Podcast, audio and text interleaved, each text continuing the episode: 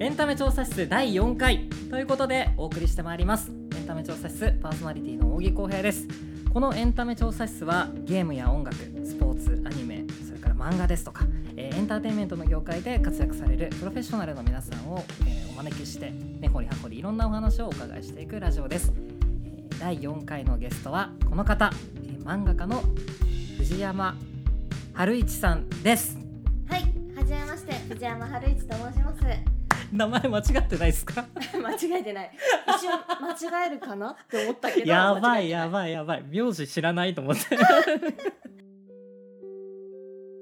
じゃあえっ、と早速あのななんて言うんでしょうねデビューの頃のお話からお伺いしたいなと思ってるんですけど、はい、えー、と春一さんってデビューはいつ頃だったんでしょうか？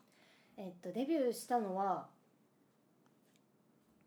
えー、2011年ぐらいですね。うん最初のそのデビュー作っていうのは、うん。えーどんなタイトルだったんですか？えっとあだいぶ昔すぎてちょっと覚えてないんですけど、あのティーンズラブっていうあの女の子向けのちょっとアダルティーなやつで電子書籍まあ今は電子書籍すごい流行ってますけど当時はちょっと走りみたいな感じのを書いておりましたでもその時はもはいう本当に少女漫画っていう感じのを書いててたんですけど今はちょっとギャグの方にうーんを書いております。デビュー作ってはい。わわ全然あの門外漢なのでわからないんですけど、はい。結構自分の書きたいことは書けたんですか？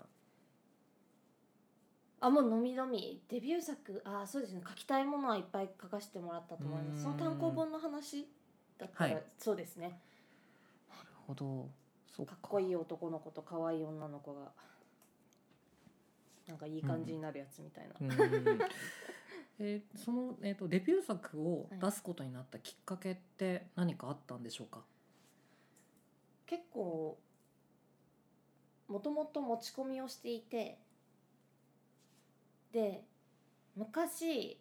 SNS mixi あったじゃないですか。ありましたねそこで編集部が集まるところがあったんですよ。へえそこでイラストとか漫画とかをアップロードして自分のですよをで見てもらって「合いませんか?」って言って一番初めにあったのが名前出していいのかなまあいいやあの 文化社さんでそこで「ティーンズラブ」っていうのをやっていたので「やりませんか?」ということでやらせてもらいました。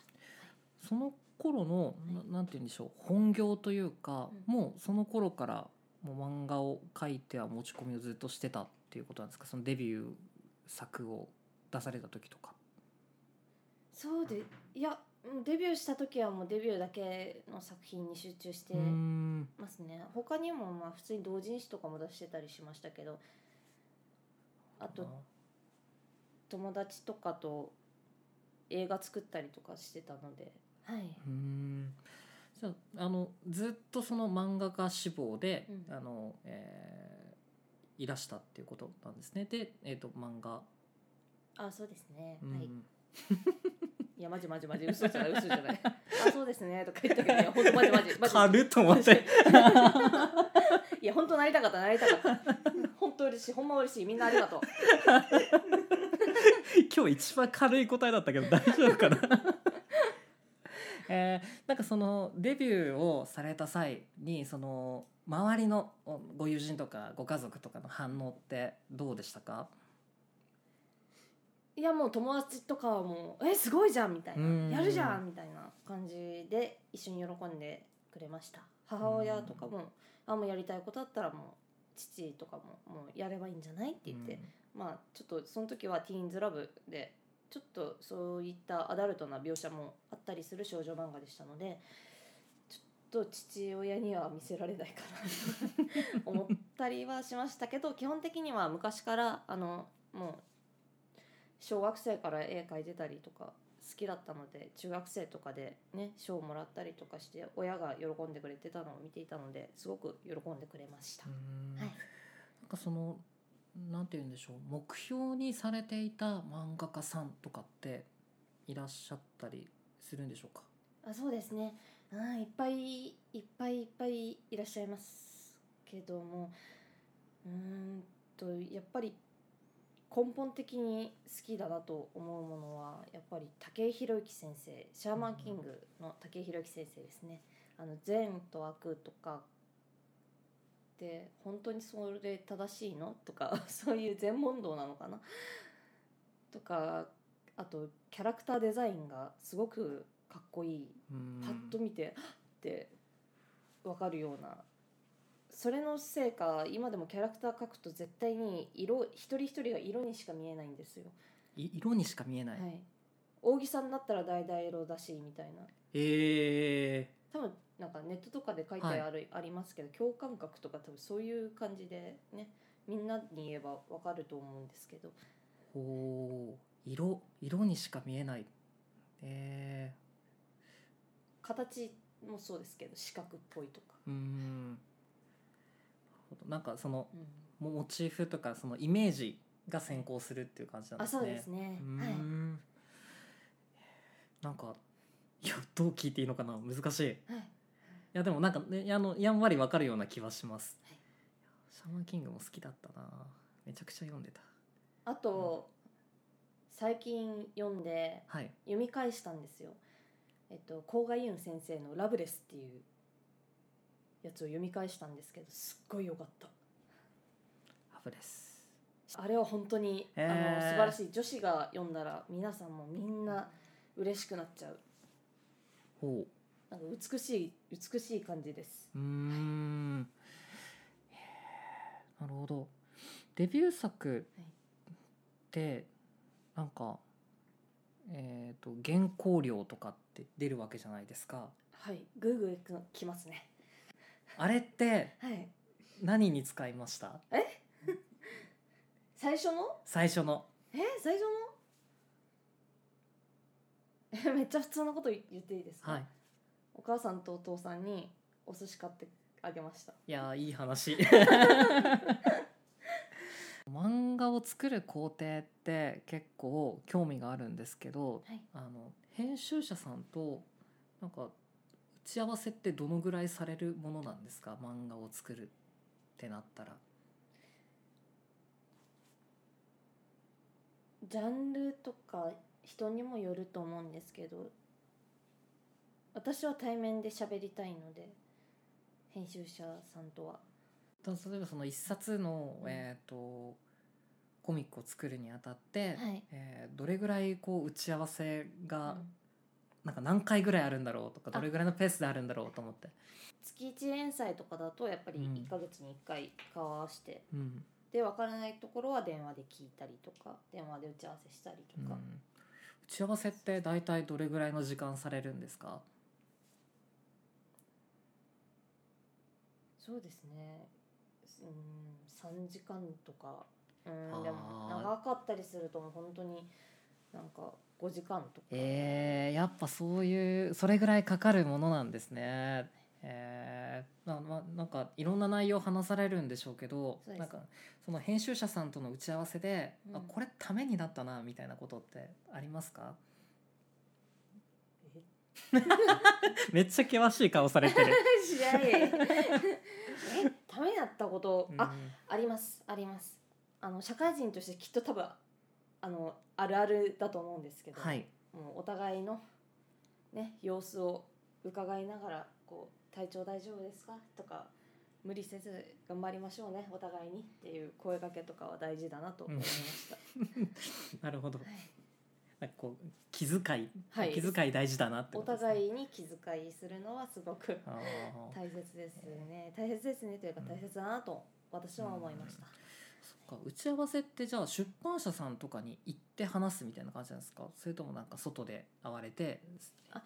こっちから伺うこともあるんですけど基本的にはあの私の地元の方に来ていただいてお話ししていただくんですけどなんか今進めてる企画というか、まあ、仕事の方はあのーもう家だと集中して書けないから編集部さんで書いて大丈夫ですか？って言って 私が言って書いてます。えーあなるほど。もう出出勤というか。はい、ん。すっごいえー。ありがたいですね、そういうの。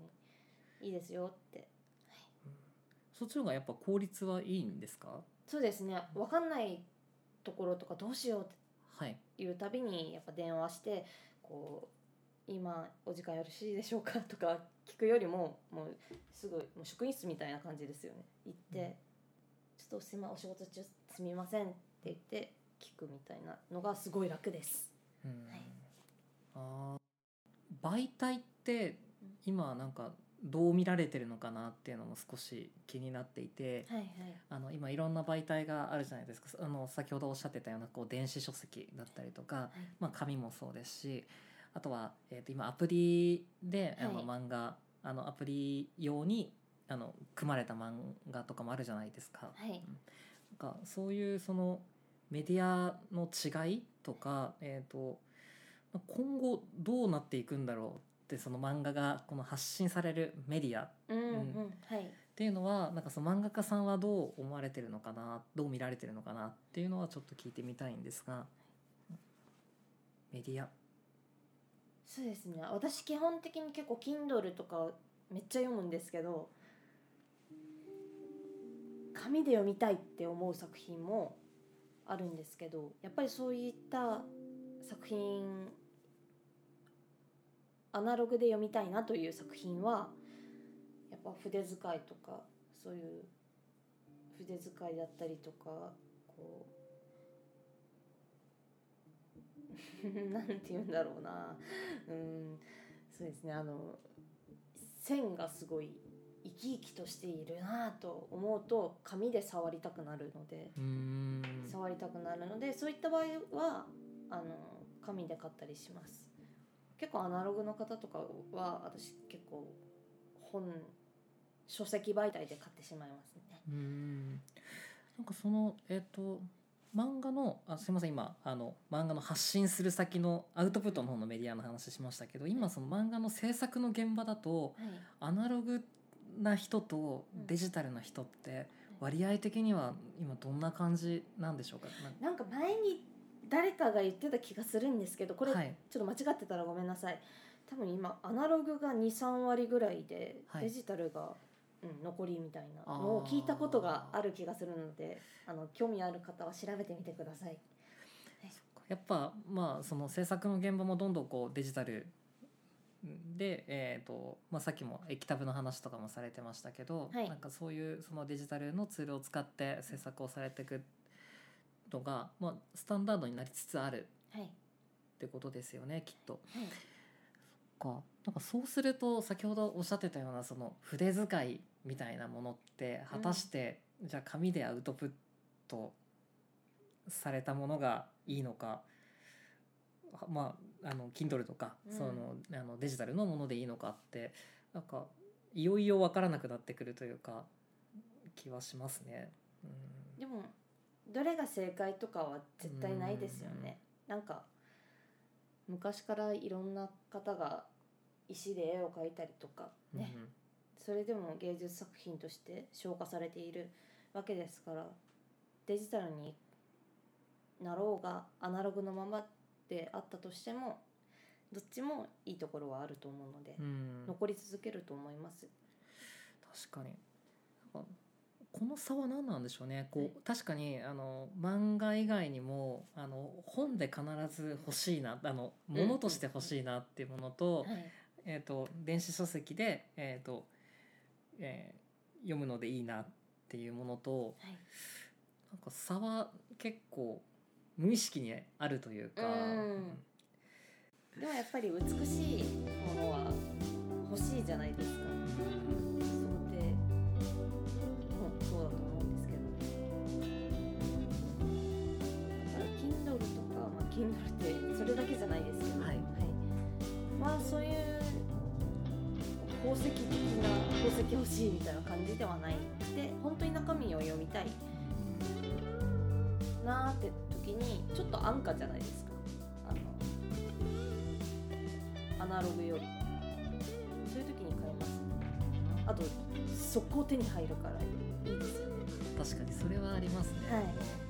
でもアナログはアナログで所有欲がすごい満たされるというか本屋に並んでるのを見るだけでもワクワクしますしあー積んどくにしちゃったよとかそういう感情とかも大事だと思うので。確かに。あとはまあさっきおっしゃってたその美しいものってなんか手元に置いときたくなるっていうのはまさしくそうだなと思ってて、結構その本棚も結構自分の好きなものというかなんか綺麗綺麗だなって思うものがこう並んでると結構幸せな気持ちになるというか、はい。ある意味なんかこう自分がキュレーションしてなんか本棚の一つこう自分の好きな色合いで整えてるうん。ような感じは自己ある意味なんか自己表現してるような感じはあるかもしれないですね。うん。あとそれをお友達とかに貸したりして戻ってきたりするとまた思い出がね増えますなるほど。素敵だなと思います。確かに。はい。紙だと貸せますもんね。そうですね。なんか例えば学生の時とかに本をちょっと貸したりしてまあ教科書でもいいですね。こう一緒に見たりしたら完全にその思い出宝物になっちゃうじゃないですか。だからそういうのもアナログの本のいいところだなとどっち派でもありますけどもそれは思います。